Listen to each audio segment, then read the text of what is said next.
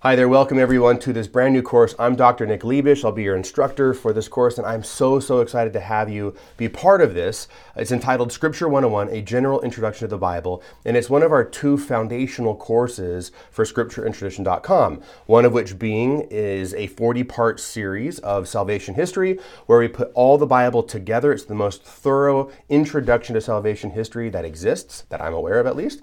And then this course, a 10 part series on what the Bible is because so many people they, they say the bible is the word of god we read it in, in masses. Preachers uh, give sermons on the bible. Uh, denominations everywhere love it. You have it in small groups and devotionals everywhere. It's everywhere. But we have some really important questions that we have to answer first beginning with divine revelation. Like the bible contextualized in God's desire to reveal himself to us. In fact, that's going to be the topic of next week's lecture.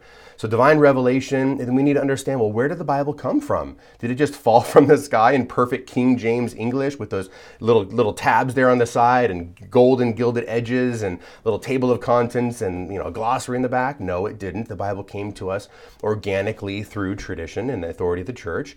Uh, we need to talk about the reliability of scriptures. Like, is the Bible reliable? Because you hear all the time people say, well, the Bible that we have today is just copies of copies of copies of copies. And so it's actually not a faithful a replica of what was originally written. So we can't trust it. And uh, inspiration, inerrancy, what does this mean? We say the Bible is inspired all the time, though it's the Word of God. Well, what exactly does that mean? And what doesn't it mean? There's proper models of understanding interpret, uh, inspiration and inerrancy, and there is improper models or theories. We need to look at that. Interpreting scripture is important, not just anybody. In fact, we're going to look at all the verses. St. Peter says uh, prophecy of scripture is not a matter of one's own interpretation, right? So you just can't just pick it up and be like, oh, I know exactly what the Bible says here, and I have this authoritative interpretation. That's just nonsense. Uh, we need to understand the overview of salvation history, just a one hour overview. That, that's going to be quite difficult, but we're going to do that. We're also going to look at Jesus Christ. He claims to be divine. Well, how so? Because some people will say Jesus never claimed to be divine. You can't find that in the Gospels, but we're going to look at all that. The identity of Jesus Christ is what it's all about. And then finally, we're going to look at the Bible in prayer. I think I'm missing some other topics in there, but this is kind of an overview of what we're looking at in this course the Bible in prayer because ultimately reading of scripture goes beyond just an academic exercise, right? Looking at the scriptures, the languages, and how the old and the new fit together. The scriptures is our Lord, our Heavenly Father, communicating to us through His Son, Jesus Christ, in order to have a relationship with us. So, as we're going to even see in this lesson here today, it's our Heavenly Father's love letter. So, we engage in our Lord in a relationship, in a dialogue of prayer. So, we're going to look at all of these foundational, fundamental topics so, which hopefully then, when you read the scriptures, you read whatever book, you know, from the prophets or the gospels or Paul's letters or whatever it is, you really have this, you know, firmly planted these, well, I should say these truths firmly planted in your mind as to why we believe what we believe about scripture, that it's not like any other book. You see? So, I'm really excited about that. So, this first lesson, as we kick off the series, is just what is the scriptures. And what i'd like to do is introduce the bible and we're going to go over the, a lot of these main topics kind of like in a sequence and kind of a narrative sequence of what we want to talk about and why because there is a logical flow to all of these topics okay? So you have your notes in front of you. If you don't have them you can just print them right off the website. You just log in and print them off there as you did when you got into class but what I like to begin with is this part one, looking at scripture with fresh eyes, because the Bible is something else altogether. It is much greater, much more impactful, much more powerful than any other piece of literature, work of literature that exists. I know that's a bold claim, but it's true. It's greater than Homer, it's greater than Shakespeare, it's greater than Jane Austen, it's greater than, I don't know, you fill in the blank. It's greater than anything. It's not just a book of children's stories. A lot of people like to reduce it to these great children's stories or myths or epics or fairy tales because you know you've got Noah and he climbs onto this boat with all these animals and the world is covered in water and there's the flood and isn't that cute, right? And then you've got Moses and the plagues and the Red Sea and you know all those cute little stories and Abraham and David and Goliath and all this stuff but it's so much more than just children's stories and it's, it's more than myths or epics or anything like that it's, it's true history as we're going to see it's true history but it's biblical history and we have to understand our understanding of history is not necessarily the same as their history it is true history All right, we'll see this uh, in, in Genesis here. It's true history. God truly created man and woman. Uh, these are our first parents. Well, I'm getting ahead of myself. We'll look at all of this stuff, but they are true historical events. So it's the scripture is also more than just a collection of wise sayings or moral admonishments. It is that, but again, it's more than that. In fact, we have a whole category, a literature, a, a literary category in scriptures called the wisdom literature. Uh, so you are going to find moral admonishments there. You're going to find the Ten Commandments, and you know Jesus teaches us in the Sermon on the Mount and throughout his whole public ministry how we are to love God and to love uh, our neighbor. There are moral admonishments. It's much more than just you know be kind to each other. It's much more than just you know follow the golden rule. Uh, it has to do with our, our, relationships again with God and with others. But we don't want to re- merely reduce it to that, like a collection of self-help stuff. Okay, uh, it's more than just inspiration where I read it and I'm inspired to be good. I'm inspired. Yes, it is that, but it's so much more than that.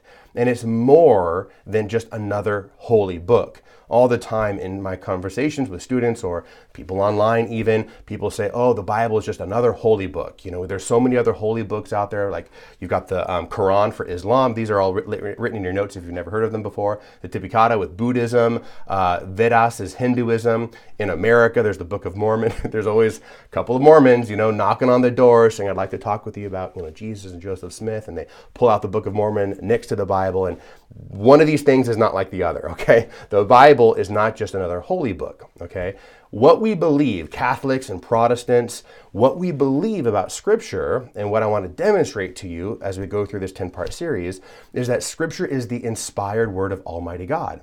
Thus, it is true, it is good, it is beautiful. Like it is true, good, and beautiful.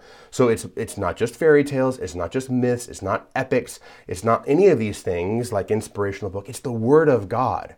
It really truly is the Word of God. It's the greatest book ever written, as it's famously called here. It's truly a worldwide bestseller, which is so interesting to me. Like it's the number one bestseller. If you go online and Google it and you find out like how many copies of the Bible has been sold, there's something like 5 billion copies which honestly seems like a conservative number to me. But 5 billion Bibles, all right, in various languages is, is pretty impressive. There's 800 million Quran. I mean, obviously these could be fact checked. You just kind of go on who really knows the number, honestly. But something like 800 million Qurans have been sold, 120 million books of Mormon. So when you see 5 billion Bibles, like that's that's incredible. It truly is the worldwide all-time bestseller. And not only that, but there's millions and millions of books that are published about the Bible. Devotionals, you know, scholarly articles, books of different sorts. There's courses that are taught in colleges and universities. You know, whether they're good or bad, there's still courses on the Bible because it's everyone recognizes it is the most influential like liter- literary book out there. Even non-believers who don't think it's the word of God have to recognize this is an incredibly important book. So we think it's, and we believe and we're convinced that it is the Word of God as Catholics and Protestants. Um, and, and I think the worldwide bestseller is something to, to show that. And there are various stories and verses and teachings and idioms that have permeated our history, our literature, our language. You know, things like cast the first stone or the writing on the wall, just a couple that come to mind here. This comes from Scripture, and there's so many more. more. I just mentioned just a couple of them here. So, like our whole culture, you want to study the scriptures just to kind of understand our language, our culture. It typically is, in the West at least, rooted in Judeo Christian values. That's becoming less and less the case, unfortunately, to our great uh, doom, really. Um, but it has permeated our culture here. And the Bible does provide answers to the big questions about life. If we're paying attention, if we're not distracted out there by all the noise that the, that the culture throws at us with screens and movies and social media and all the rest of it, right? We have questions about life like who am I? Where do I come from? Where am I going? Does God exist? What's the problem of evil, et cetera, et cetera? You don't have to be a philosopher or have a philosophy degree to ask these basic questions about life. You just have to be paying attention and you have to care to, to find the answers. Well, the scriptures is again, as I'm going to share with you heavily in the next lesson, is our Heavenly Father's love letter to us. It's His own self revelation to us. And so He gives us the answers to these questions about life. And so, therefore, it has changed the lives of billions of people. I find this absolutely mind blowing. No, you don't find stories of people who read Homer's Iliad or Shakespeare or, like I said before, Jane Austen or whatever it might be, whatever your great work of literary art is. You don't find people converting from a life of sin in their own words, where they're unhappy, they're frustrated about life, um, they're miserable, or whatever it is, and then they read the scriptures, they encounter Jesus Christ, and they convert. But the scriptures have converted billions of people really worldwide for the past 2,000 years. That's mind blowing. That never really happens, all right, with, with other, other religions, really, not to this extent at least. Okay, so it really is, therefore, a heaven sent treasure. A heaven sent treasure is what Pius XII calls it. It's right, the quote is right here in your notes. A heaven sent treasure that we need to cherish beautifully, cherish devotedly. We need to faithfully study it. We need to ardently love it. Okay, it is a, it is, it's a love letter, in fact, which is this next quote in your notes. You're going to see it's from Vatican II. It's called Dei Verbum, uh, paragraph 11. Dei Verbum, if you're not aware of this, it means the Word of God. It's a fantastic our um, document from Vatican II on divine revelation and scripture. So if you read with me here, it says, In the sacred books, the Father who is in heaven comes lovingly to meet his children and talks with them. The scriptures are Heavenly Father's love letter. It's Him communicating to us, revealing Himself to us. and, and I'm sorry, but the Quran doesn't do this, the Vedas doesn't do this, the Book of Mormon doesn't do this. Only Scripture and, and I know that might be really hard to swallow for some people, but only Scripture, only the Old and New Testament together is our Heavenly Father's love letter to us. And that's something that we should read. If you're married to somebody or you're engaged to somebody and they write you a love letter, you don't just like look at it and be like, oh, that's kind of nice, and you toss it on the shelf and you let it collect dust. Well, that's what too many of us do with, with our Heavenly Father's love letter. We're like, oh, and that's nice. And we toss it on the shelf and it begins to collect dust. And we shouldn't do that. We need to cherish it. All right, because all scripture reveals Christ ultimately. God wants to reveal himself, but ultimately, the fullness of his revelation is the person of Jesus Christ. And that's why we're going to uh, go towards and lead towards and end in the Bible in prayer, that lesson number 10, which will come up in a number of weeks from now, how we need to enter into that relationship with Christ. All scripture speaks Christ. I got a great quote for you in your notes, uh, Catechism of the Catholic Church. That's the abbreviation CCC. Paragraph 134 says this All sacred scripture is but one book, and this book is Christ. Because all divine scripture speaks Christ, all divine scripture is fulfilled in Christ.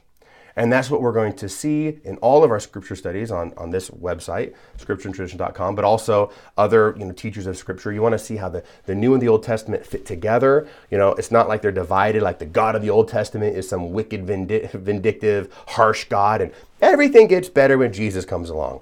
No, they're they go together, right? they they form one whole, and that whole is Jesus Christ, okay? So we need to know scripture. There's a famous line here from St. Jerome, I quote it all the time. Ignorance of Scripture is ignorance of Christ. And this is something that teaches us a harsh lesson. Like, if you don't know Scripture, you don't know Christ as you should. You know, know Scripture, K N O W, as the line goes, K N O W, know Scripture, know Christ. All right, K N O W. Know Scripture, N O, know Christ. And there's some truth to that. I mean, it's kind of a simplification, of course, but there's some truth to the fact if you know Scripture and you study it and you pray over it and you communicate to God, you're going to fall in love with Jesus Christ. That's what all this is all about. Okay? So all Scripture centers on Jesus Christ. Therefore, if we want a devotion to Jesus, we have to have a devotion to the Bible you know, we need to treat, there's a lot of uh, online, you know, memes and social media posts out there that circle from time to time about like how, what if we treated the scriptures as we treated our cell phones? You know, if we forgot our cell phone at home, would we turn around and go get it and we check it like if we're at a stoplight or, uh, you know, we've got some 10 minutes to kill in the doctor's office and we bust out our Bible and we read some scripture? That would change our lives because again, we're coming into contact with Jesus Christ. All right, so uh, we don't want to have just also a like a fifth grade level of scripture. Oftentimes, this happens in Catholic circles, but also in Protestant circles. I know because I was raised a Protestant. What often happens is the formation of an individual person stops somewhere around junior high or high school. And then they go into the world, and then the world just kind of corrupts them and, and shakes them out of the true, the good, and the beautiful, and they fall away. We need to have more than just a, a superficial fifth grade knowledge of Scripture. I mean, what if we only had a fifth grade education in general? we didn't study math or science or, or literature or history or you know logic or any of these types of things, we would be in deep, deep trouble when we get out to the real world. Same thing is true with our formation of our faith. Okay, so let's begin to open up this particular lesson now. Let's look at a really fantastic quote of uh, the Catechism, quoting Dei Verbum, how we can begin to see how Scripture is the words of God and the words of men, and we're going to unpack that as we go along. Sound good? All right, so let's look here at this next section of your notes. Hi, I'm Dr. Nick. Thank you so much for watching this clip. I hope you enjoyed it. If you did and you want to access the entire lesson and the entire course, come visit us over at scriptureandtradition.com and join our community of students. You'll be able to access all of my courses in the audio library. Plus, you'll be able to access my live courses whenever I teach a new topic on scripture or the Catholic faith. God bless you.